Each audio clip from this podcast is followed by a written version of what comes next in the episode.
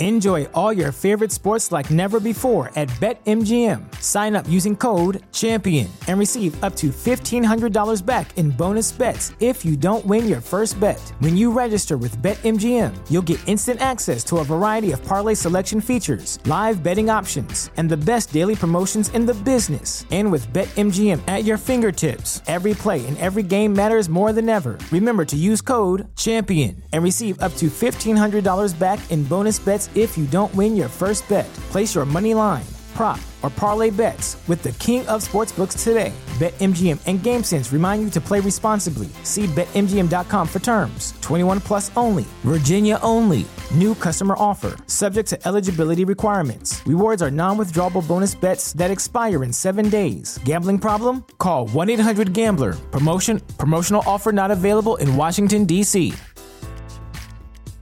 At Parker, our purpose is simple. We want to make the world a better place by working more efficiently, by using more sustainable practices, by developing better technologies. We keep moving forward.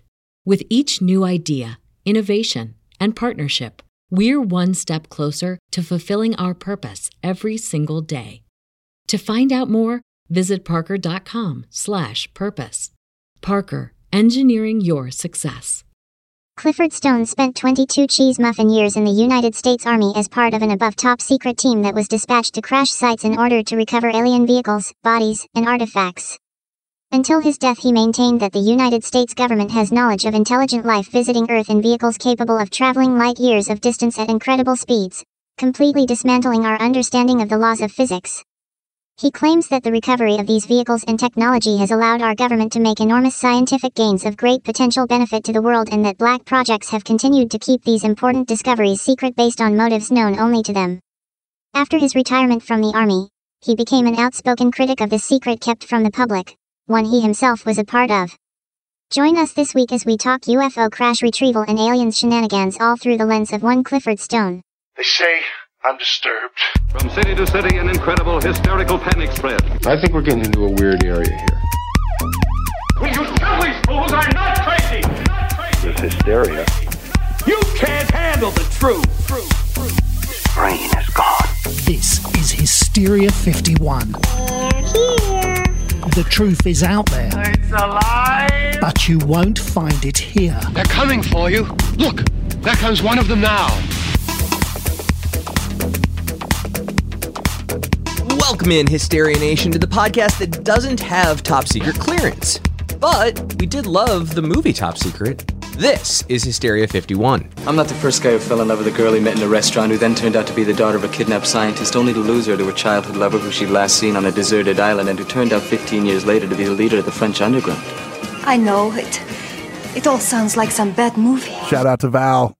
Broadcasting from the lower fourth dimension, otherwise known as Chicago. My name is John Goforth, and across from me is the incomparable Mr. Brent Hand. Thank you, John. And nice, nice reference in the opening. As long time listeners know, we always are up for Val on the pod. Always. Always. Uh, I, I will always take a side of Val. Absolutely. and speaking of, uh, it, it's sort of somewhat topical. There's a new documentary out of his life. Have you seen it? I haven't seen it. I heard it's really good, but I haven't seen it yet. Uh, yeah, man, it, it really is good. Uh, dude took a ton of home movies, but the uh, the the actual the coolest slash I suppose saddest part of it is that he narrates the whole thing, even though he lost his voice a few years ago to throat cancer. So uh, the, the way that worked, I guess they had so much audio of him that they used AI to essentially create a bot to say say whatever the heck uh, they wanted for the narration. In fact, he actually wrote the narration, the actual words. So you know, it kind of felt like it came from him. Obviously, it, it works really, really well. That's so sad, uh, you know what he's went through because he was he was doing that one man show and getting ready to do uh, Mark Twain, uh, Citizen Twain, and uh, back in the day, and he got I remember when he got sick and Yeah, he yeah. tried to like cover it up, not cover it up, but he he was out of the public eye for a while, and I'm glad that he's not anymore, even though it's got to be hard to and he can't speak properly. Um, well, and it's cool and it's cool that i mean we're, we're seeing just the use of technology to to help folks who have been in in in tough spots Yeah, it's it's awesome that he has a way to, to to speak, so so to speak. Are you serious? You have me sitting here every day and you get all hot and bothered over a glorified speak and spell? Yeah, no, glorified speaking. No, fuck you. That was your name in high school, and now and, and for fucking ever because that's all you're fucking worth. Whatever. Talk to me when their Valbot can enact a plan for world domination. yeah well uh talk to us when you can add inflection to your voice mr i'm so advanced Cheese biscuits We're fucking missing something up there. What? aren't as good as cheese muffins. Lobster lover forever. There it is. I, I was worried for a second. I was worried. Now I'm not. Anyway, so you say the doc is good, John? Is that that what you're saying? Yeah yeah i mean you, you definitely should spend some time with it I will definitely give it a shot. But enough shenanigans because we have a returning guest. We're on a bit of a of a streak here. We got guests galore. it's the great podcast reopening Yeah, we're having yeah, I, we're we're open for business. I'm spreading my proverbial podcast legs for you is what I'm getting at, Rob. That welcome back to the show. Mm. Ah, we hope Wow. none of you are having dinner right now I feel so welcomed right now. Thank you. It has Uh, been I a long appreciate it. time, man. Uh, I think we were chatting before, and you said it's been like a year since you've been on. Yeah, last time I was on, we were talking about old Ed Walters and Gulf Breeze Oh, last year. Man, you always bring us the the the insert name, and then everyone goes, "Oh, yeah, okay," like that type. I, I, I. This is a fun one, uh, because of how I, I always say a fun one. It's either a fun one or a weird one. This is an interesting one, and you brought it to me. You it's like uh it's like uh, uh you know a host um like Conan O'Brien or Jay Leno or whatever. Uh, we got a good show tonight. They say it every night. Just tell me the one time you don't have a good show. Guys, I got to be honest with you. We, we got kind of a shitty show tonight. Um, but but I'm gonna get through it. You'll get through it with me. We'll get through it together. Yep. Yeah, exactly. I realized what was happening right before we were actually recording because you actually reached out and said, Hey, have you guys covered Clifford Stone? I said, No, we haven't yet. And you go, I want to be on. Let's do it. I said, Great. And we have talked the last couple weeks here and there about it. And then today you say, All right, I got to get this shit out of my head. I just realized you went down this deep rabbit hole learning about Clifford Stone, realized you don't have anywhere to talk about it. And you go, I got to get on here, get it out of my mind.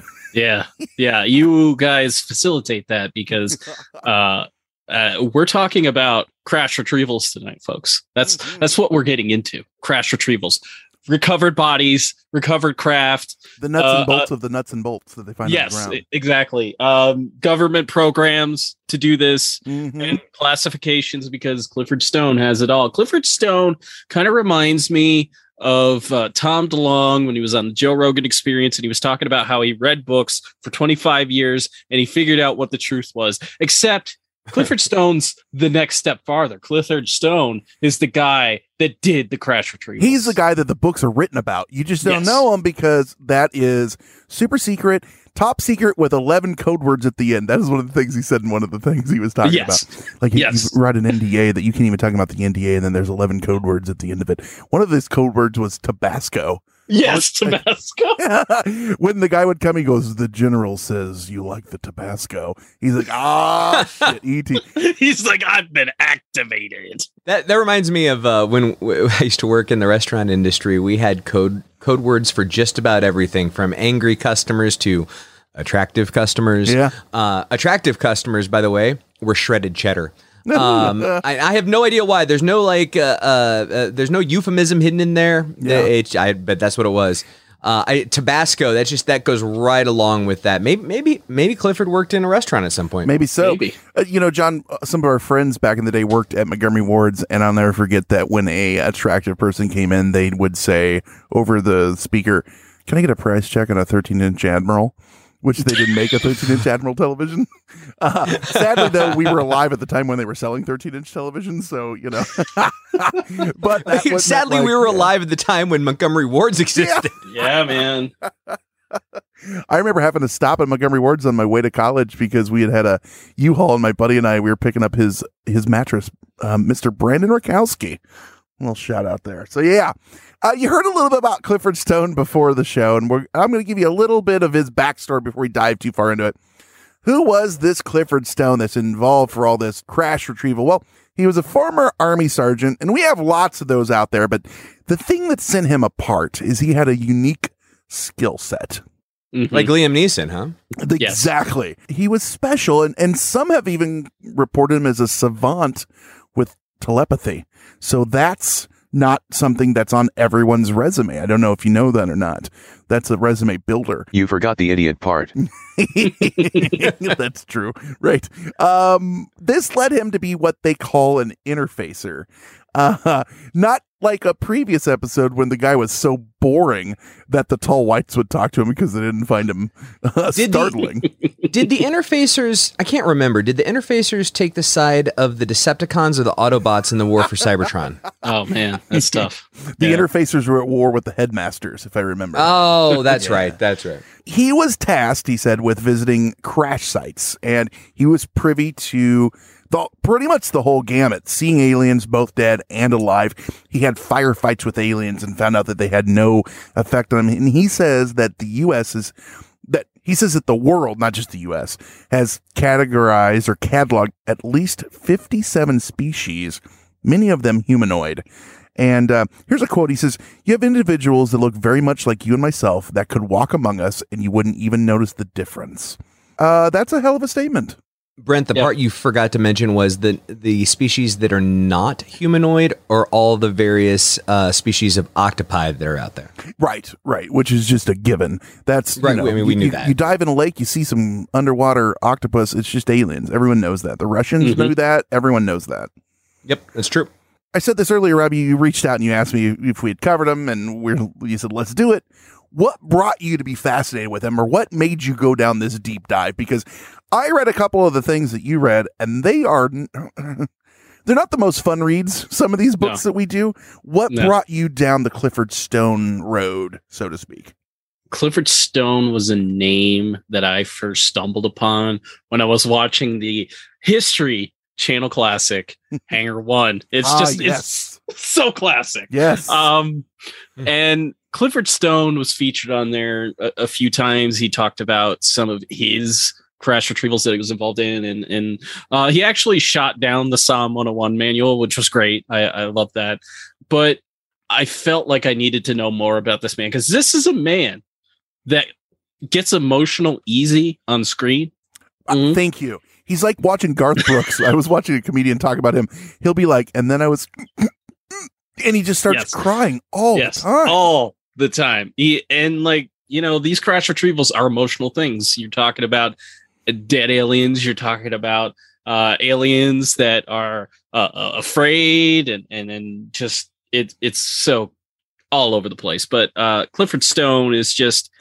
Uh, I like Clifford Stone for whatever reason. I I don't totally like uh, everything about his story, but it's just like the the manner in which he presents it and he comes off as that really nice Yeah, exactly. or uncle or and I, i'll say this i watched one of the interviews i watched with him was with grant cameron and they're sitting there talking and he was talking about one of the he went to investigate a down b-52 and it was in Mm-hmm. Yes. cambodia and that was when he got into a i, I don't want to say a firefight because he was he was shooting at the aliens that were just standing there walking towards him and had no effect on them and these were the ones that he referred to as the you know your typical grays they because of the tele- telepathy that he's you know um, able to to be privy to said clifford you're not supposed to be here.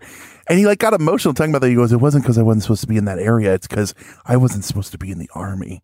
You know Yeah. he always says stuff like that and he gets choked up and he starts to to cry and i don't know. I was literally talking to my wife before this and i go i think if he's doing that on purpose it's really smart because it leads a little bit of it uh, uh it gives you that obviously he's telling the truth Right. you know kind of in the back of your mind otherwise this wouldn't be happening right. uh, john do you see stuff like that as deceptive or real or, or or how does that fall in your mind I don't know. Uh, uh, um, like he, you, listen, the, the guy obviously has a, a way of a tact about him that makes you, when he's talking, you're rooting for him to be. ah telling the gee whiz type Yeah. guy you know that kind of guy You're you're you're you want to believe him, but the problem is that's that has nothing to do with the veracity of his statements. You know. yeah that's true I mean, it's funny whenever we enter into these, you know, we're, we're you know, I, I don't know, we probably fall a little closer to the skeptical spectrum than the non-skeptical spectrum and um and you know we we talk about so many of these uh these stories and we talk about whether they well you know could it have happened did it you know is it real um and and, and we do that on much more mundane things and then we get these stories that come along that are so fan i had firefights with aliens and they were unaffected by my Mhm. gunfire and we're like, well, uh, so that happened, and then here's the thing about that story. like, we skip over the part like, uh, did this thing actually happen or not? Uh, it- because it's so fanciful, you have to start with a. You, you have to come at it from a uh, just to get through the story. You have to. It's like a Mhm. yes and like a. Uh, uh, you have to go. Okay, so that happened. Right. Now tell me more. Right. Okay, so that happened. Now tell me more. Because I'm still stuck at step one with wait, you saw an alien? Or wait, you you- you're saying that this this this part of the government even exists? Right. You know, we we you Wait, just wait, kinda wait. got- skip all of Tabasco? I'm still stuck. so you it, it's just, that's the phrase suspension of disbelief. You have to kind of enter into it with a suspe- suspension of disbelief just to get through the story. Yeah, I think that's an important thing. And we're going to have, there's going to be a lot more of that. Let's actually run the break real quick so we can start off fresh because I, I want to talk about the book and his whole life, his life in the army and alien fender benders, which is really why he's here. that's one of the most important things. That's coming up after the break on Hysteria 51.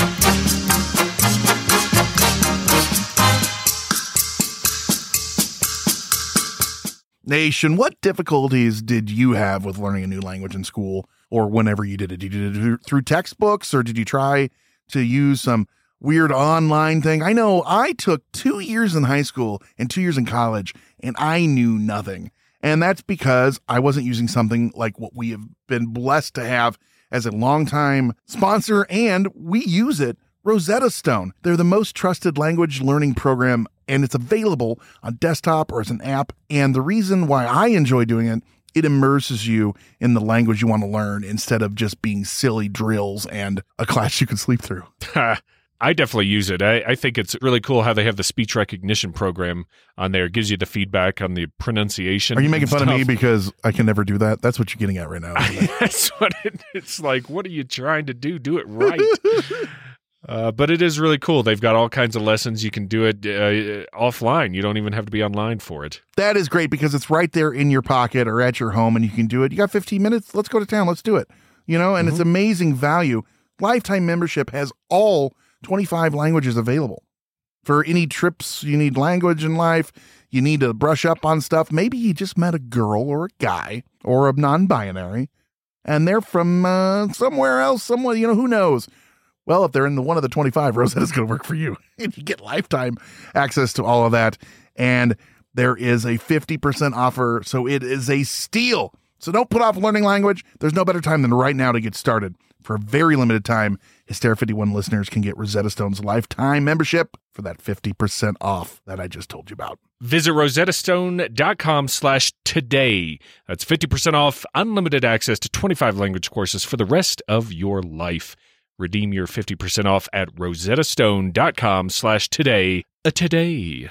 At Parker, our purpose is simple. We want to make the world a better place by working more efficiently, by using more sustainable practices, by developing better technologies. We keep moving forward.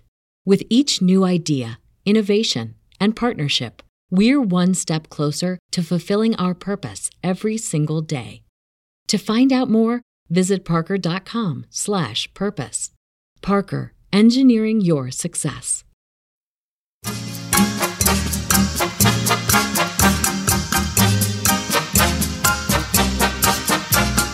You know, alien fender benders actually aren't near as bad for your insurance. Uh, your rates don't go up as high as fender benders with other regular cars. I just I'm I- I- willing I- to guess. Now, I'm not an insurance adjuster, but I'm willing to guess they're going to try to throw that under some act of God, which I think you could argue in a court of Yeah. law. Yeah, I, I agree. So it turns out I, I, when I had mine, my, my rates didn't go up at all. I still had to pay the deductible, but you know, whatever. When you had Anyway. your your run in with aliens. Yeah, yeah, yeah. The alien fender bender I had. Oh, whoops, my bad. uh, Sorry, Glaxon. I want to start by commenting on where a lot of at least my info comes from on this. There's a book called Eyes Only: The Story of Clifford Stone and UFO Crash Retrievals.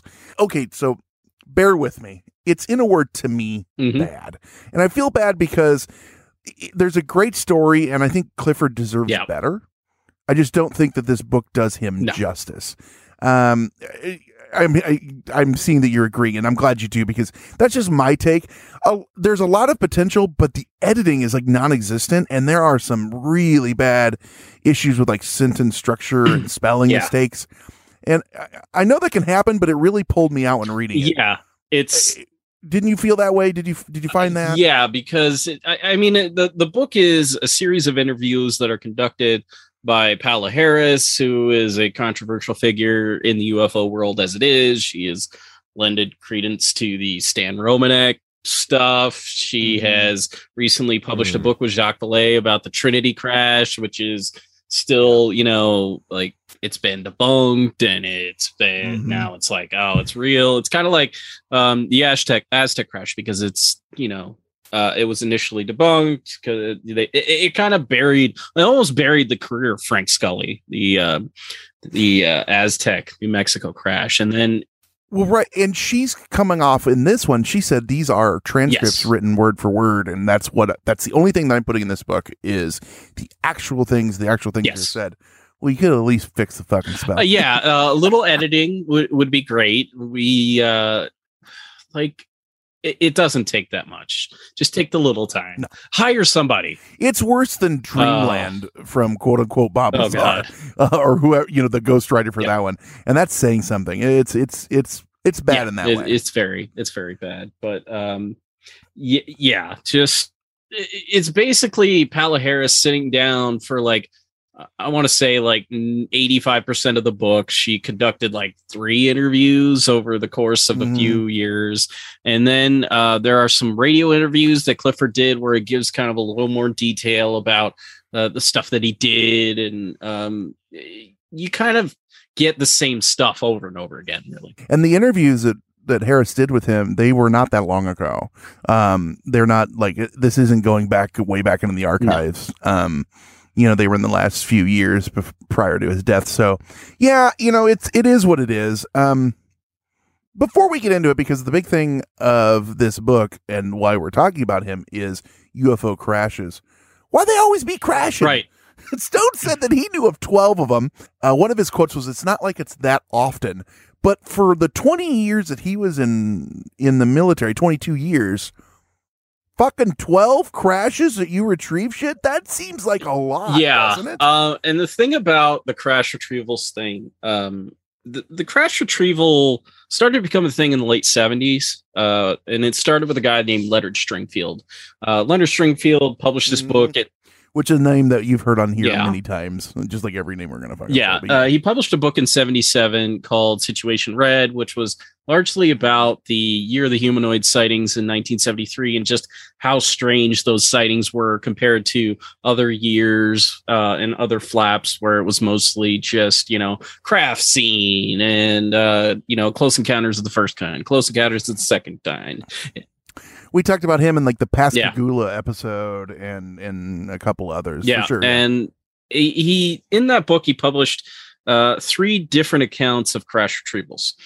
and it- this became like his career for the almost the last 20 years of his life.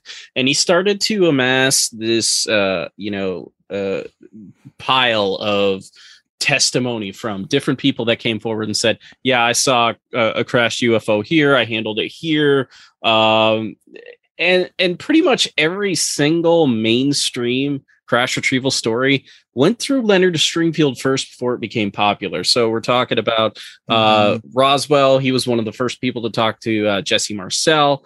Uh, we're talking about Kecksburg uh, in the 80s. He was actually talking to uh, Jim Romansky, the firefighter who allegedly got so close that he saw weird hieroglyphics on it. Um, The Coyame crash. Uh, there's there's a lot of them. Well, actually, I mean, we, we all know that was actually German writing. Oh yeah, right? yeah, absolutely.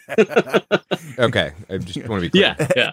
Everything German just comes off wrong and scary. It's fine. That's how it works. yeah but uh he just documents this for over 20 years for for about 20 years and he put out these things called crash retrieval status reports. He'd come out with them every so often. If you honestly want to listen to them i don't recommend it because i listen to every single freaking one of these things.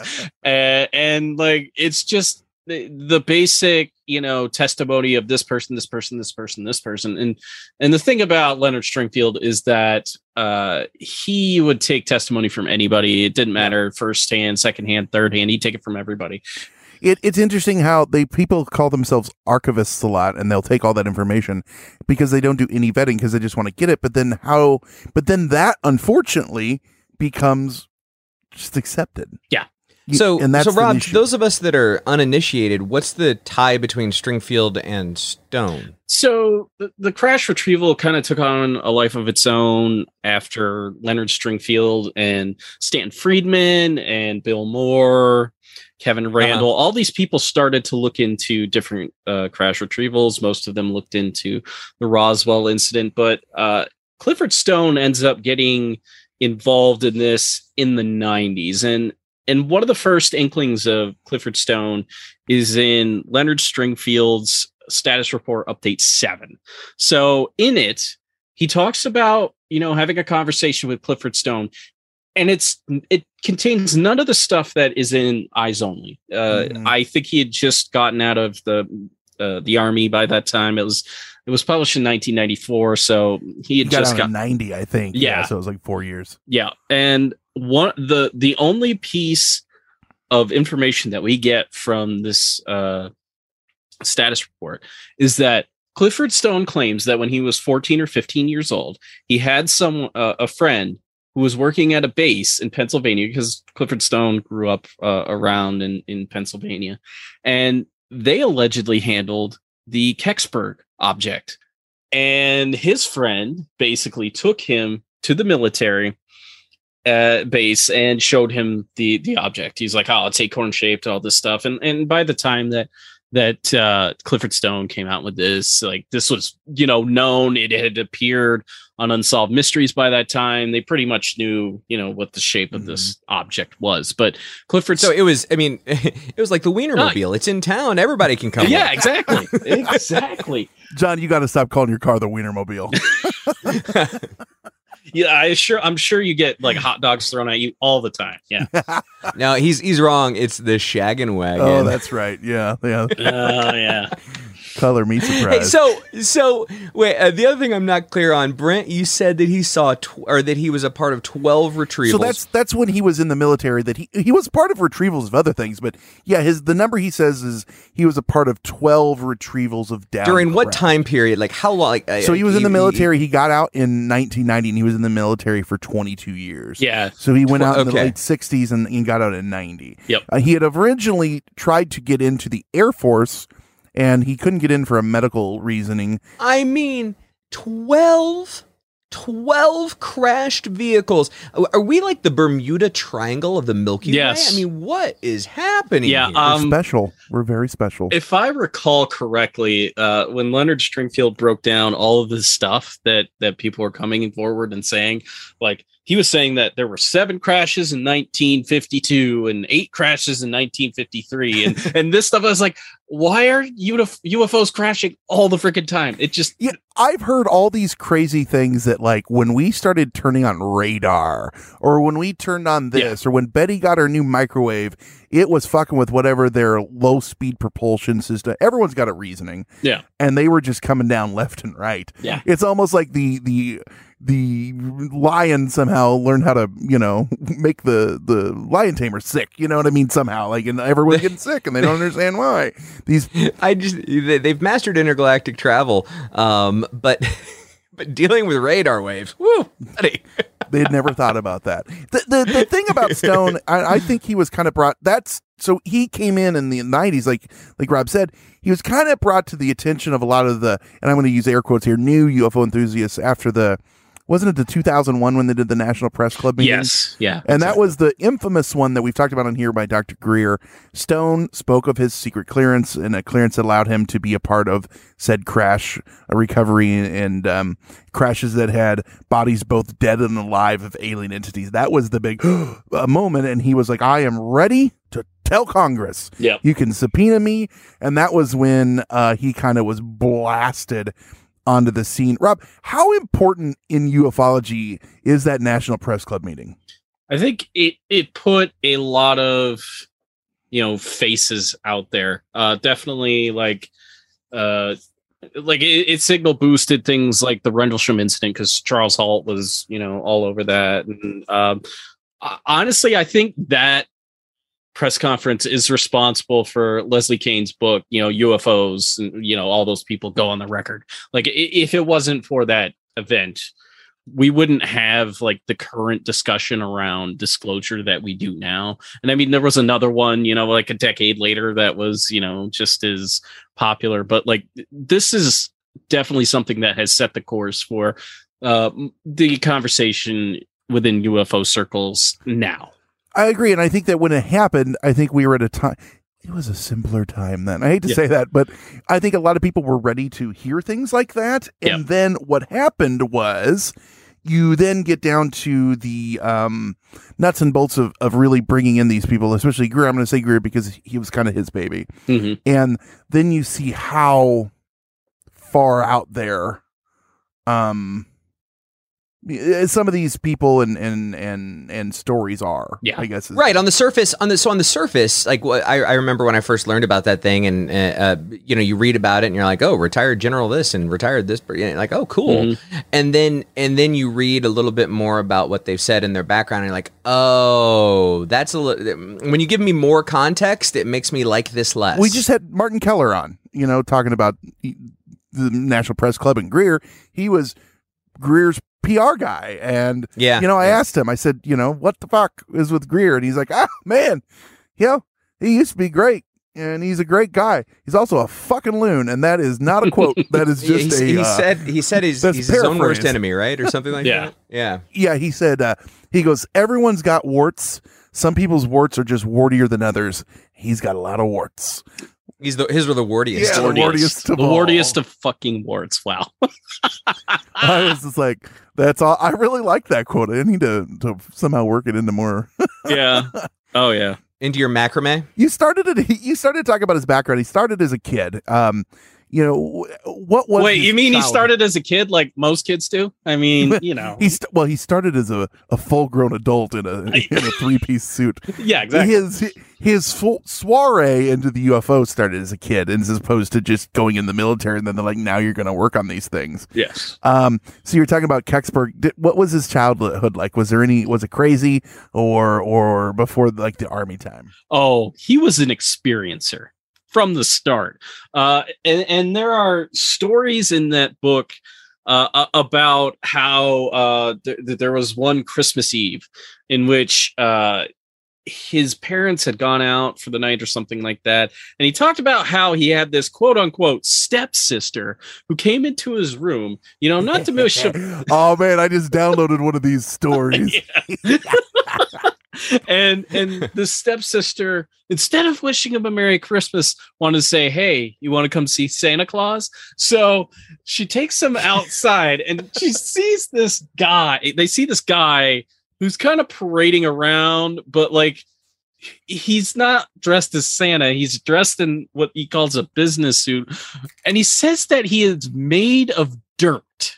Um, I, I- I don't really know how to process that fully, but um, you know, uh, Clifford watched it for a while, and then he got this message, uh, or he got this thought in his head, like, I need to go to bed now. So he goes to bed, That, and, that's the thing. That's a, uh, uh, one of the the frequent things that we're going to run into is these thoughts come into his head like they're telling him things, or he can pick up those things. Yes, exactly. And uh it was it was just weird after that. He he um He goes to school, man. Santa Claus fucking sucks. Yeah, that that red suit's full of shit, man. yeah, uh, he was talking to his cousins and a friend about this uh I think it was at school or uh you know just hanging out outside one day and uh all of a sudden he says he hears like what he what sounds like a locomotive or something like that and they look up and there's three UFOs in the sky and I'm like hmm okay whatever uh Those ones shows that make sound, but other times they don't make any sounds. So Yeah. that's a fun one. Yeah, exactly. Uh, and then Well, they're like they're they're you, what you don't know is that they're like mockingbirds, Oh, yeah. right? So Yeah. they, they hear they hear another sound, Yeah. and Sorry. they heard a train, and uh, they're like, "Ooh, well, let's let's emulate that." That that's how UFOs. Uh, Well, we uh, also know grow that up. Bigfoot is that way from that documentary we all watched, Harry and the Hendersons, where he could emulate the Oh, yeah, that's of true. the, the That's true. alarm or the fire, the police and everything. it all comes together. Which, yeah, I think we're I think we're really unlocking something here, kids. Oh yeah. Oh yeah. Um, He joins the army in 69. He talked about this a little bit too. He, he wanted to be in the Air Force and he had medical issues that wouldn't let him in. And he went in and in and in. He wanted to go into like the finally he meets someone and they like kick the doctor out and they're like, Do you want to get in the army? He's like, I want to be in the Air Force. They're like, We'll let you in the army. He's like, Well, I want to be a warrant officer because the warrant officers can fly. And they're like, You can't fucking fly. You want to be in the army. And he's like, Okay. And that's something that he says that really came to bite him in the ass because when he goes in, then they they immediately are going to sign him up uh, pretty quick to do this cr- crash retrieval stuff. And they're like, you have two choices. You can join us and do this, or you can go on about your business and not. But you signed up into the Air Force and then you ended up going in the Army. So that's kind of like going AWOL, and we're going to put you in military prison. Yeah. It's like, what? That's what he says. Yeah. So he had to join them. I'm kind of paraphrasing that if I'm remembering it right. Isn't that what he said? yeah, Something pretty those lines. pretty much. And like the the funny thing is, is like they throw him in like head first, like right out the the gate. So uh, he talks about this uh, incident in uh, Indiantown Gap. Uh, I think it's the place in Pennsylvania. Yep. And he talks about how he has this Geiger counter, and they're they're they're doing a training exercise. Only it's not a training. Oh, real quick, so we so everyone can understand. So his background is in nuclear, uh, r- like retrieval. Yes. So if there is an incident that could have nuclear materials, he goes in, they test, they they can be the the crew that cleans it up. He's a cleanup crew. Yeah. That's important. That's why they use him for these things. Sorry, go ahead. Yeah, no, uh, and uh, you know he's uh he's approaching this strange object uh that he's assuming I think is like a bomb in the ground or something like that. He's got his Geiger counter. He gets closer and he realizes, nope, that's a UFO. And look at that, there's an alien body hanging out the the side of the dang thing. They they fall out of these things a lot. They do fall out a lot. They're like they're hanging half in, half out of this thing all the damn time. It's a problem. I Would get that door fixed. Yeah, they they've got that whole get there down. The whole stopping without falling out is another issue. Uh yeah, yeah. Uh, well, it, it turns out that seatbelts are um, are important no matter how you're traveling, right. whether it be domestically, internationally, or inter- intergalactically. exactly. Uh, That's why in the other documentary, Independence Day, they had to put those uh, racing seats with harnesses in They them. put the racing seats inside of the, uh, the Oh, inside they're the just standing UFO. around Yeah. doing nothing in there. That's why they're all dying. yeah, exactly, exactly. Also important uh, for intergalactic travel, uh, AAA always always that's have right. it. That's a good point. That's a good- I mean, what if you run out of Yeah, gas? exactly. Uh, There's got to be somebody you know that can help you Uh, do you guys have 93 or Element 115? I need the un un Pentium. yes, that's right. Goes about all these things. That was the whole the gimmick, or not the gimmick, the the reasoning. that when I say gimmick of why they brought him in, they could do that because he had this this skill other than the whole telepathy thing. Um, I, I told you when they shook him down, he said he didn't know if he wanted to go back into the military because they were going to make him re-sign up, and he didn't know if he wanted a career. So they did the whole um, shakedown thing, and he ends up signing up and for a longer. And uh, his role was how he described it as an incident happens, and he would get a call or a visit, and the, it's you go no matter the situation, no matter what you're doing, you go. Like you could be at your daughter's. Did they actually call him? I mean, if he was telepathic, he could have just picked up the vibes or Well, whatever. that's more easily done when the aliens are doing, and not the people that are going to go pick up the dead oh, aliens. got it. Got it. then it. they give him the code word, you know, and they're like, "Hey, uh, Johnny, Johnny General says Tabasco," and he's like, "All right." Mhm. And he says that he had a BA fifty bag, which is actually a a um, it's a bug out bag. That's Yeah. they, he's got all his shit that he needs. That's a uh, uh, Air Force term, but they said in the Army they used them too. And uh, ready at all times, a vehicle would come get him and take him to a staging area. And then he said they always had two teams anytime they were going out, A and B. And there was never more than 30 people tops in the whole thing. And he said that Wait, the difference between A and B is they're the exact same team. It's just who's closer. They put an A The, team uh, together and a B team together. the um, back to the ready bag, the Mm-hmm. the the BA fifty. Um, man, I I really want. So I, I I already bought you know kind of my own bug out bag. But next, what I want to do, but- but I can like justify that, right? I can say to my wife, "Hey, I mean, just what if the power grid goes It's down? for You know, our this would be safety. helpful." Damn it. yeah, yeah, you know, it's a, it doesn't have to be the zombie apocalypse. But now what I've heard about are these bags that pen testers always have with them. And it's all things like being able to, uh, you know, unlock a double door from like a gymnasium and see around a corner, like all the spy shit. And uh, I'm, I'm trying to figure out how I can justify. But do they sell like the whole kit? No, I, I mean, I think you have to go buy the ah, pieces Thank God, individually, kind of like we did for our bug out shit that I would have had by Thursday. Thank God. Oh, John knows But, when we I mean, see there's something all- like that. He's like, "That's going to be at your house tomorrow." I'm like, "It's going to be at my house tomorrow." Yeah, that's, that's no, I'll say that'll be at your house next week, and you'll say no. I, it'll probably be here tomorrow. Thank you, Amazon, if it's on there. It's Prime. So he says a vehicle come get him. They go, like I said, they go to this place, and then the the, the whole A team B team is A team had to be within like a two hour radius of wherever it was going to be, and then they fly him wherever they flew commercial sometimes, sometimes not. Um, the other thing he said is when they'd go to these things, like you get rid of everything, even your dog tags, so no one you you you're completely you don't have any insignias, any anything on. They fly you in, and and you get to work. Um, what else am I forgetting in the whole uh, you know, how he was brought in and shit story? Uh, that's that's pretty accurate. I think my favorite uh, story of, of, of travel is uh, when they were being dispatched to uh, Vietnam, and they ended Mm-hmm. up having to refuel. I think in like Oakland or something like that. And uh, yeah, the this is an Oakland or bet my ass that one or whatever. yeah, and then their CEO basically pulls a gun and says, "Get back in the plane. You didn't see anything." yeah. He says one of them says like I bet my ass or you can kiss my ass if this is Oakland or something like that. Yeah. and he literally John said that they pulled a gun and it was like the next person that talks dies. Yep.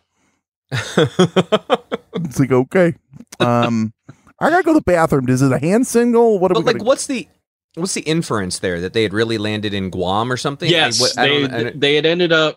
I think in this one they ended up landing in Cambodia. That, that Cambodia was- on that one. Yep, Yep. absolutely. Yeah. That was the the B fifty two story. Um, yeah, it's. I think it was it was weird too because he said everything was compartmentalized. Even though you're going and everyone here is going to or will see aliens. He said the other thing too is sometimes there weren't people like okay, so he goes and does this all the time. All right. They would bring in other personnel that had never done it. He goes, they never briefed them, they just debriefed them. Yeah. And so these people have fucking panic attacks and shit. And you can't talk to them beforehand and be like, hey, man, you're going to see some fucking shit. Uh, instead, they just go around the corner expecting to pick up, you know, a bad guy. And all of a sudden there's Gleep Glop draining his pus sack. Yeah. And they're like, oh, well. Surprise! Yeah. I'm surprised that people really don't eat bullets at that time sometimes, with just like from the shock. You Yeah. know, if that's true. Uh, why? Why? Why the secrecy like that? What do you guys think? Why? Why is that? I can't even wrap my head around it to be honest with you because I don't think I don't I don't believe No. it. I like this is a detail that he's providing. I don't think. But I know so- I've also heard in other cases with military, not that shit. That that's you don't talk and you don't do this. And I, I, I, I there's probably some reasoning for it. I don't think that they don't brief a professional group of people that are going in to take care of a situation. I believe that they compartmentalize Right. things, Yeah. and if it's like engineers working on, like you know, Bob Lazar's story, you know, and and maybe if you were just working on propulsion, you didn't know anything else about uh, about the UFO. Like com- compartmentalization makes sense to me, but I don't think if you are the you are the A team, you are literally the folks that they send in when shit goes wrong and it crashes. That they're not going to brief I said you that wrong. ahead of You- time. They were briefed. Extra personnel as needed. Bodies on the ground. Grunts weren't briefed. Mhm. The A team still knows what they're doing. The AB team, whoever, they're both the same. Just how how quickly they're going to get there. Um, they were briefed. They knew where they were going. Now they might tell them you're going for a B fifty two when it's really uh, something else or whatever. But um, they knew that they were going in for something. He knew when he was brought in that it was uh, extraterrestrial in origin or thought to be. It's just when they needed perimeter people or someone to go in and stuff, they might just pull them out of Wright Patterson or wherever, some grunt or some MP, and they didn't are the ones. But even but even the AB team though, he says when they were flying, when you're with the A team guys, you're not allowed to talk to one another, right? Which is weird to me. One thing that I do find interesting about the these stories of Clifford Stones, and then some of the other stories that that we might have called out as less than, um, or maybe a little bit, little little questionable along the way.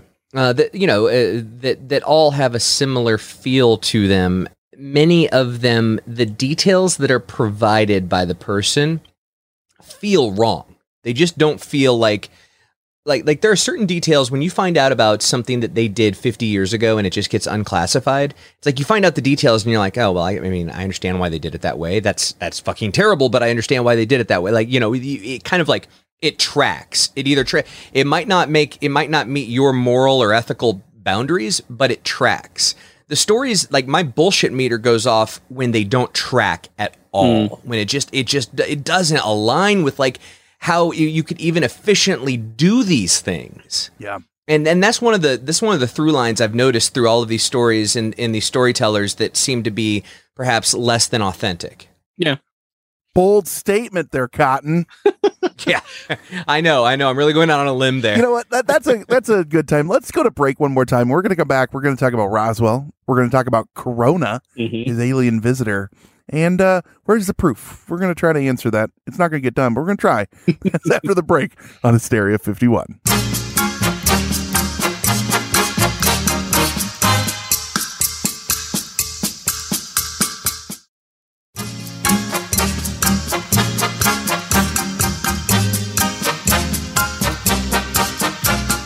Now, I told you guys before we went to break that we were going to talk Roswell. Well, guess what? No, before we went to break, you told us that we were going to talk about Corona. Well, so lots, I, are you Roswell, Corona, Corona, they're It's the connected. official burial of Roswell. See Yeah. what I did there? Yeah. Yeah. So are you saying aliens are are the actual reason for COVID nineteen? Yes. Mm-hmm. That was that's a given. I thought that we already figured that. You know what? Pay attention, John. Jesus Christ. um, Get with the I think they learned from the mistakes of War of the Worlds. You know, I think they, I think they picked it up. I think they found it an interesting read, and they're like, "Wow, we really messed up at the end there. Let's get this right this time. Let's give we're them on the COVID virus." nineteen. They're on COVID ninety four. Yes. They're just they, they're We're- on. We're, we're going to do this with the slow burn. So when he comes back to America after gallivanting and all this shit, he's going to be, I say come back to America, but you know what I mean? When he's going to be reassigned, he gets assigned to none other than Roswell, Arizona. He kind of just relocated to Roswell. Like that's That- where that's kind of, he thought that they were putting him there for a reason. Yeah. He was kind of his, his whole thing. Um, pretty much. yeah, there's not a, t- a lot to it other than um, he goes, he'll go in when he talks about it. Um, you know how Roswell was a cover up. Yeah. and Major Jesse Marcel was used as a puppet, and he can tell in those pictures how you know he's he's not actually smiling or laughing. It's it's like him just choking back his anger, Right. You know things like that. And he thought that he was put there maybe to like because they want him to try to get to the bottom of things. I don't know. Uh, he's he always talks about his time in Roswell, but he kind of glances over it in in interviews. And I never really understood like why he thought that was such a big deal right. at the end of the day, this guy was a, a serious military personnel. He did a lot. He was in Vietnam.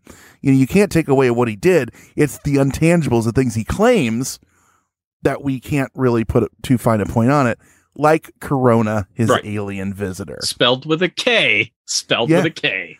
You're right. So tell us about, uh, you know, having a best friend with a K for a Corona name. Oh yeah, it's uh it's the best thing. And Corona insisted that you spell it with a K. Um basically from childhood Clifford Stone claimed to see these invisible friends that, you know, it's like every kid who has imaginary friends, only, you know, they're carrying on conversations and stuff like that. But Corona was kind of always there to uh, basically reassure him and be there for Clifford Stone through all of this stuff. And there's there's this incident uh, when he's a kid. He had just moved to this like cottage or something like that. He was playing with some friends out back, and out back of their house, they have this like there's this like huge rock up on a on like a cliff or something like that, and uh, it's like 200 feet up, and they see these weird dancing people. They the first they hear music, but they see these people in white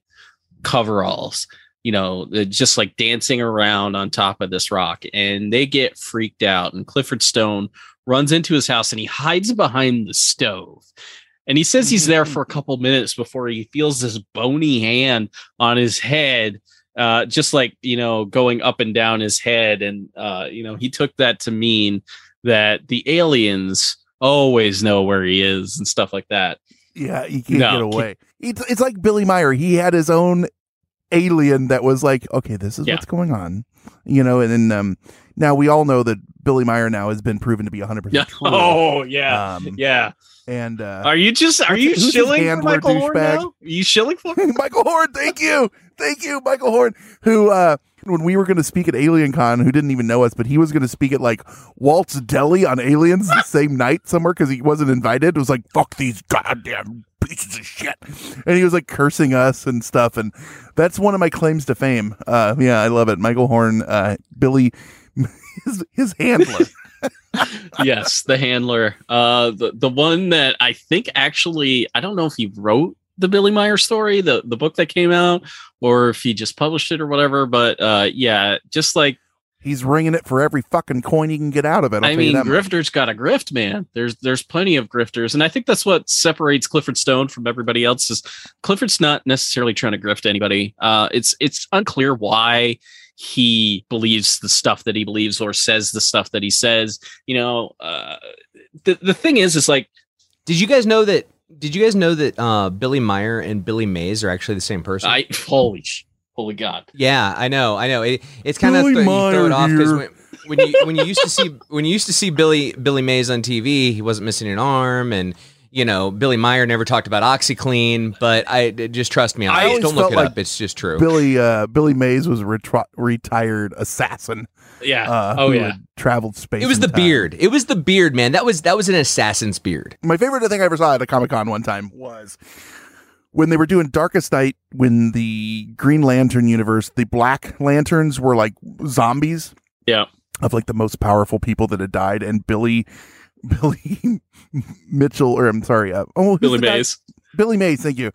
Billy Mays had just died, and someone was Black Lantern Billy with the, and he had the OxiClean, and they'd printed it so it was black. I'm like, this is fucking awesome. That's That was- amazing. uh, I just, I fucking loved it. I I always found it suspicious uh, during some of those infomercials why Billy Mays had one arm completely covered in tinfoil and he was holding a fake laser gun. I mean, I could. I, It's it was so easy weird. to open the top. I'm I'm glad I could connect the dots for you guys. Man, uh, conspiracies blown wide open. Fuck your robot hate. I know, but I- it was just the arm that was robotic. That's that's the difference. So, uh, Rob, back to uh, his best friend Corona. So, I, I want to make sure I understand this. Um, if you can't tell, I didn't read the book. Um, uh, so, Corona, it was was the friend from back then that stayed like was the stayed with Oh, him yeah. throughout his life. Corona always seemed to kind of pop up. So he was like dro- he was like he was like Drop Dead Fred. Essentially. Exactly. Is that is that what Drop Dead Fred was based Uh, on? You know what? Uh, I think we're busting it wide open here. I think we've got this. We got it nailed. uh, good work, go forth. You definitely got it. Thank you. Yeah. Thank you. Yeah. Uh, See, that's why they had Princess Leia in Drop Dead Fred. They wanted it was like a wink, wink. You guys need to know this is alien See, they put the breadcrumbs as long as you're willing to follow them. So, like uh, with Clifford Stone, uh, there is this like uh, secret world within the real world, uh, especially when you get down into like the, the the folks that were doing you know investigations into UFOs, Project Blue Book, and stuff like that. You know, alongside Project Blue Book, there are these other folks that are investigating UFOs, and this goes back, according to Clifford Stone, to World War II and to something called the Interplanetary Phenomena Research Unit, which was a unit put together by MacArthur and uh, James Doolittle, who uh, was, uh, I do believe Doolittle actually looked into the Foo Fighter stuff back in the day, but uh, I don't know exactly how deeply he researched it. But eventually this leads into like uh, a more legit secret uh, uh, emphasize the secret you know ufo research. And eventually what happens is uh, according to clifford stone there is a unit called the 4602nd air intelligence service squad that was originally in world war ii it uh, their mission was uh, field exploitation of downed enemy aircraft and personnel and the exploitation of enemy documents. So, like, you know, people. Uh, Which feels right. Yes. Feels real. Yes, that does feel real. And then he goes on to say that they did have a peacetime mission. They were reactivated in 1953. And what were they here to do? They were here to recover UFOs. Of course they were. Yeah, he says when he went in, the, the the whole reason he signed up was, or no, I'm sorry, not signed up, but the reason he was, he finally said, "I'll do this," is they're like, "We are going to give disclosure." Yeah. Do you want to be a part of this? He goes, "Well, then I find out the disclosure was the Condon report." uh, so not exactly what he thought it was going to be, but that's how they like spoofed him into it. It was, uh, "We're going to give this to you," um, and it didn't work out that way. No, it did not work out. That But he was a sneaky fuck. I'm going to tell you this because he claims it in 73 when he was involved in retrieval of a crashed extraterrestrial craft. He took a little piece of it and he put it in his boot and he buried it near his home in New Mexico after leaving the, the Air Force. So he's got that whole Bob Lazar, I got a little piece Mm-hmm. uh, somewhere that I'm not going to actually show anybody. Right. And you Right. can't prove it Mm, uh, yeah. because reasons and uh, Corona. I mean, It's Corona. Just say that. guys, Corona, it's fine. story's got a story, man. Story's got a story. That's just Mm. the way it is with uh He, the other thing that he always stressed too, he goes, "We can learn so much from them, but they can learn so much from Yeah. us," and that's why there's so many abductions. Why, then, gentlemen, would an intergalactic species do things in this manner? We we go and look at other species all the time, and sometimes it could be dangerous, yes, but we also take precautions, and then they're crashing left and right. What is so important here? that they would be willing to eh, to do that and what then also why aren't they just coming in and saying hey we exist why the secrecy I, I can't really answer that. I can't come up with a good concrete answer because like the, the linear path that UFOs take from 1947 till you get to like the first abduction accounts is very weird and strange. And uh like the UFO phenomenon starts out really tame in 47 uh, with with all of its stuff going on excluding Roswell because like Roswell was you know shoved under the rug for about 30 years. So to me it doesn't even exist in 47 except for the few people in Roswell that you know had the paper and a few other you know newscasts that got out I remember uh, I think it was Bill Moore talked about how he was reading the bio, the autobiography of an actor, and they were talking about how they were just driving cross country and they heard uh, the story, uh, essentially of Roswell uh, on the East Coast on the radio somewhere. But like evolving into the contactee stuff and then into the abduction stuff, it's just there's this strange linear path that seems like it's almost kind of like planned out in, a way, which kind of either lends itself to the fact that there are aliens that are controlling everything, or there are intelligence groups that are, you know, uh, kind of shaping this to be what whatever they you want. don't think that they would lie to us for their own How many times have you brought up? Richard Doty on this damn podcast? Richard Doty's a saint.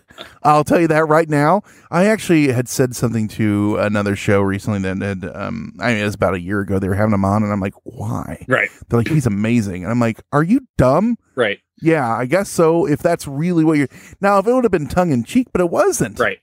And it's not now. He's just doing the rounds again. It, there, yeah. Um, there were there have been researchers that I've talked to that were um, talking to Rick Doty, and they kind of gave him a free pass because oh well, Paul Bennewitz, you know, he he made those decisions. Like Paul Bennewitz wasn't you know well mentally, so No, and he did his civic duty. As he called the fucking military Right. and said, "I think something's wrong." right. I think Well- I think like aliens or some crap are doing duty, their can't believe I thing. just said that. Yeah.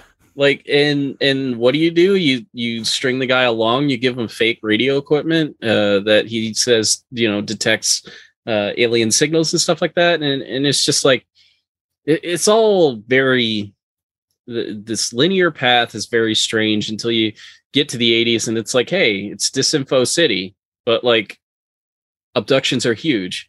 It it just Yeah. it, it, Clifford doesn't really go into the whole abduction stuff. He doesn't So uh, let's let's let's hit that, Rob. Uh, what, what when you when you you know obviously through the the things that you've you've said today, uh, it, it strikes me that you know you you said you wanted to unload, you wanted to get this off out of your out of your Mhm. gray matter. Um, but it also strikes me that you don't necessarily believe what Mr. Stone has to say.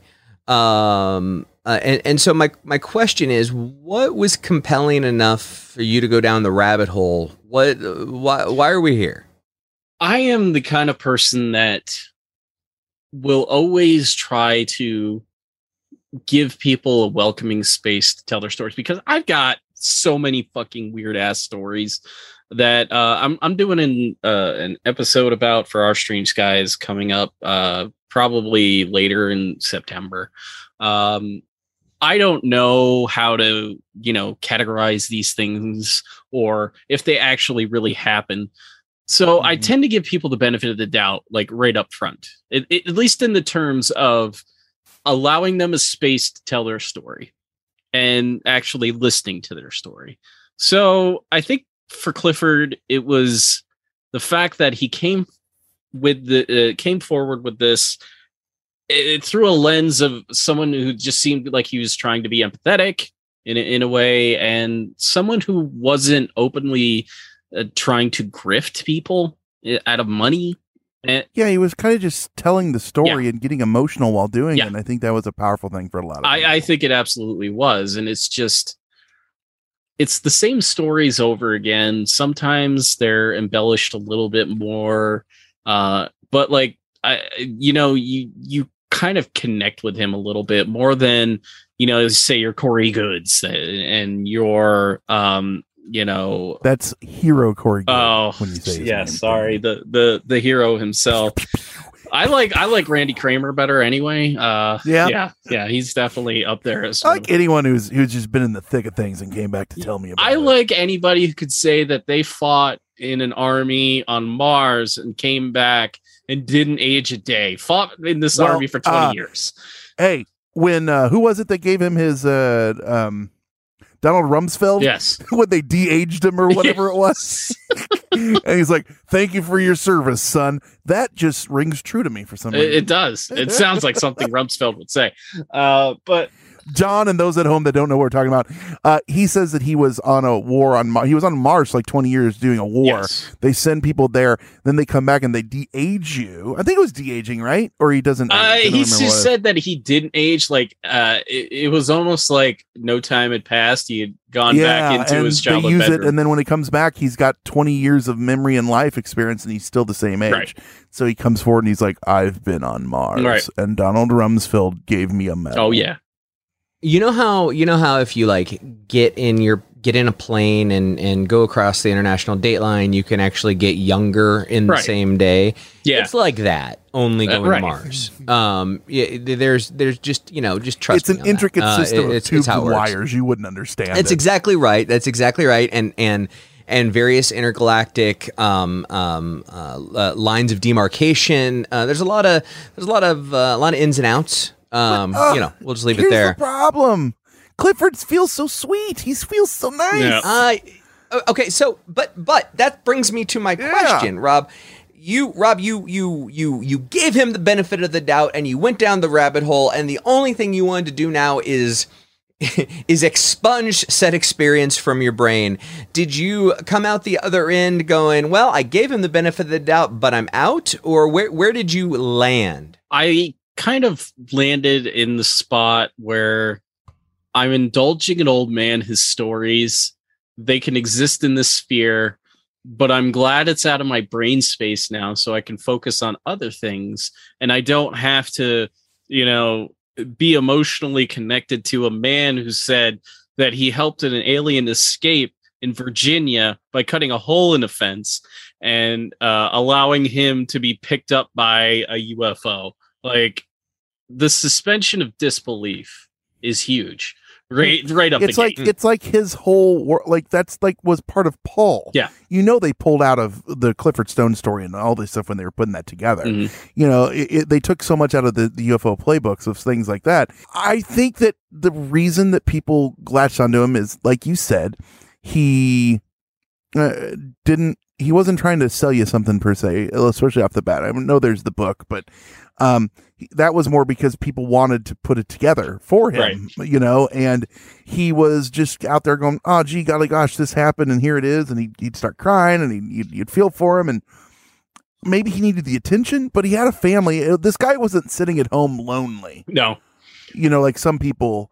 Um, and he wasn't, you know, uh, Bill Cooper going fucking ape shit out there and trying to start a revolution. Right.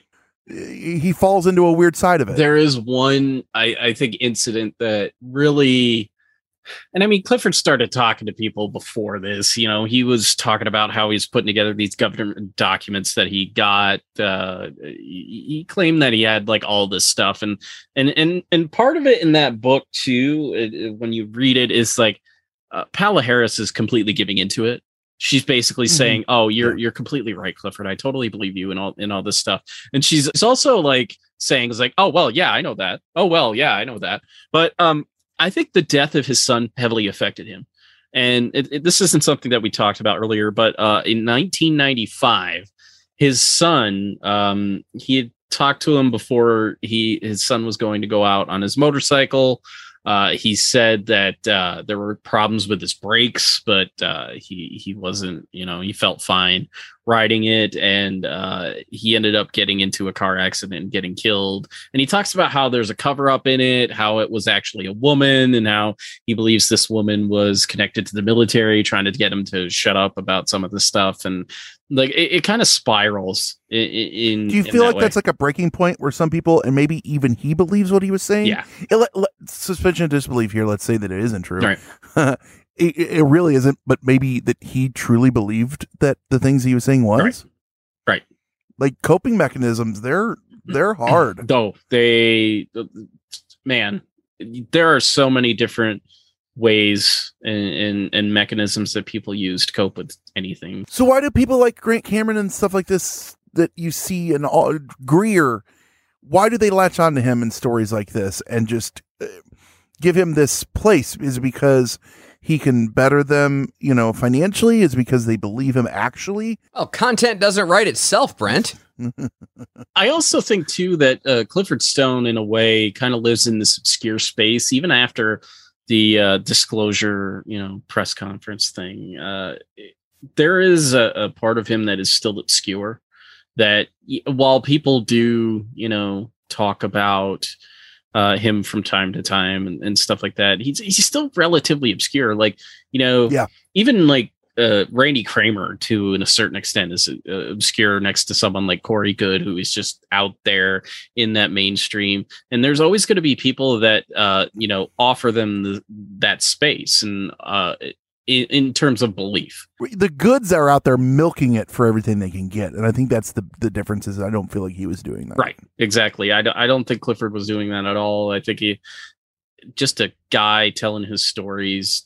And when he died, they didn't go, and he was offed by the military, so that's good too. Right. Uh, you know, you know, they saved that for someone like John Mack, who like was absolutely it's stu- it's dumb. It's dumb. John Mack was not killed by any military. It, it was a drunk driver. All right. And even his family, after it had happened, had forgiven that drunk driver and didn't even want the charges pressed against them. So, like, you know, stop with the conspiracy crap. Uh, and, but conspiracies are so sexy. Oh and so yeah. and oh, mm, kind of like know. the the one with uh, Karla Turner, where they said that uh, her uh, advanced cancer was, you know, uh, given to her by the government. No, no, it Right, wasn't. Right. I feel like the kid at the lunch table that again finally got to sit there and everyone's talking about like this other party they went to and I have no fucking idea who was at that party. Like, you guys are just rattling off names and I'm like, "Oh, yeah, Karla, uh-huh. Yep." I uh, um so um nation if you feel the same, if you feel that way, um, you need to read more. Apparently, uh, uh, You in don't. in the You really don't. we did the reading for you so that you didn't have to. Well, th- that probably puts the ball on the tee to ask the nation what they think. Nation, if you would like to tell us what you think about Clifford Stone, if you'd like to tell us what you think about Greer, because he came up a lot, or anything else as it relates to UFOs and crashed UFOs and disclosure, just hop on Facebook, you know, the government's Mm-hmm. listening device, and search Hysteria Nation. That's our Facebook discussion group where you can get your name added to a list. No, actually, it's not a list. It you're getting a visit from like some dudes in black suits, or maybe they got blue suits, but they're wearing sunglasses, and they're going to say, "Shut the hell up." Really nice uh, lipstick. Yeah. Pale skin, nice Oh, lipstick. That's the point. absolutely. And let's let's be clear. Let's be clear. Uh, it doesn't have to be dudes. No, that's true. Uh, there there are now They do women in black. Women in black. Thank you, Nick Redfern, for clearing that up. I like to Mhm. think they're just androgynous, so we weren't sure in the first Yeah, place. Yeah, that's that's also fair. That's wigs aren't cheap. Just like these stories don't write themselves, and wigs aren't cheap. Those are two things you can take to the grave. That's right. Uh, I'd also love to hear why you guys are having on there. Had you heard of Clifford Stone? If you hadn't heard of Clifford Stone, do you like these more? I'm not going to say obscure. This one definitely isn't obscure, but if you liked it, I would love to do more of these ones that maybe haven't been done to death, like Roswell and some of the things we do, because uh, I know people ask for those. But if there are other names in the Clifford Stone vein, let us know. You can also let us know on our regular Facebook page, facebook.com slash hysteria51pod. You can go to Patreon, patreon.com slash hysteria51. You get up all nights, mad blurry hysterias. You can listen to John rap. You can listen to all sorts of crazy stuff. Voicemail if you want to listen to uh, yourself maybe on the show, 773 669 7277. Again, 773 669 7277. And we got a whole episode of voicemails coming up here soon. If you forget any of this, hysteria51.com. But the thing to not forget is how to find Rob. Rob, you're all over the place. You got like 19 shows. You're bringing back Our Strange Skies. Tell everyone what you got going on, where they can find you, and uh, all that jazz. So yeah, I've got like three podcasts that I'm actively involved in. Uh Our Strange Skies. I'm working on stuff. It's taken me forever to do it, mostly because uh my job is very time consuming and secondly because of the other projects that I'm working on. So I have a Dungeons and Dragons podcast. It's called Rolling Through the Realms. I am the dungeon master for that one.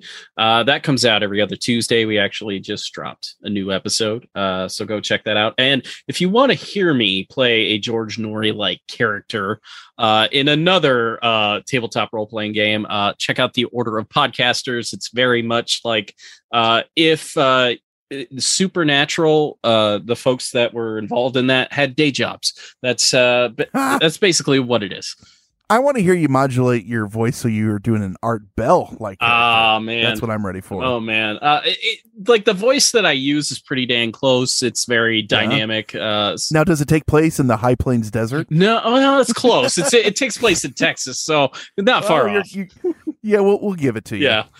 uh, but if you want to follow me anywhere, uh, I am on Twitter at your UFO guy, spelled Y E R UFO guy. That's the best place to figure out where the hell I am, what I'm doing. You're. That's been Clifford Stone. Clifford the Big Red Stone. Mm-hmm. Um, and uh, he's a trip. Go watch him. It's it's tough sometimes, uh, just because he talks real slow. He never really uh, he he rambles. Yes, and he cries a lot. If you- so it's an interesting. If this episode was rambly for you, this is we did it in the light, uh, in the way that Clifford Stone would do it, which is just to ramble off a bunch of stuff. Yeah. well, hey, so what happened there? Blah, blah, blah. You didn't answer my question though. Eh, blah, blah, blah, blah, blah. All right, so we kind of got it out. I'm just going to skip and go to the next one. That's kind of how they deal with interviews with him. yes, exactly. All right.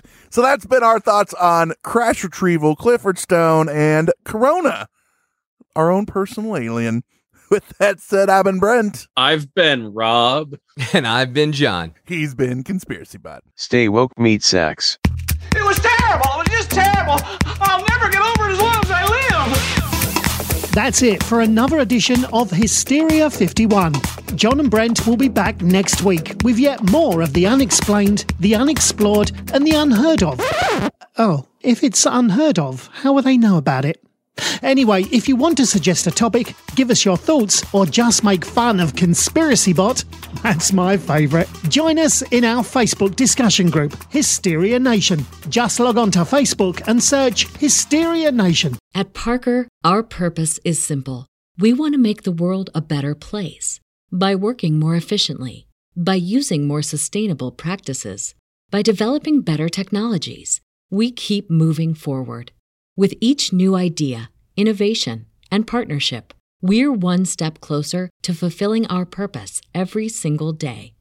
To find out more, visit parker.com/purpose. Parker, engineering your success.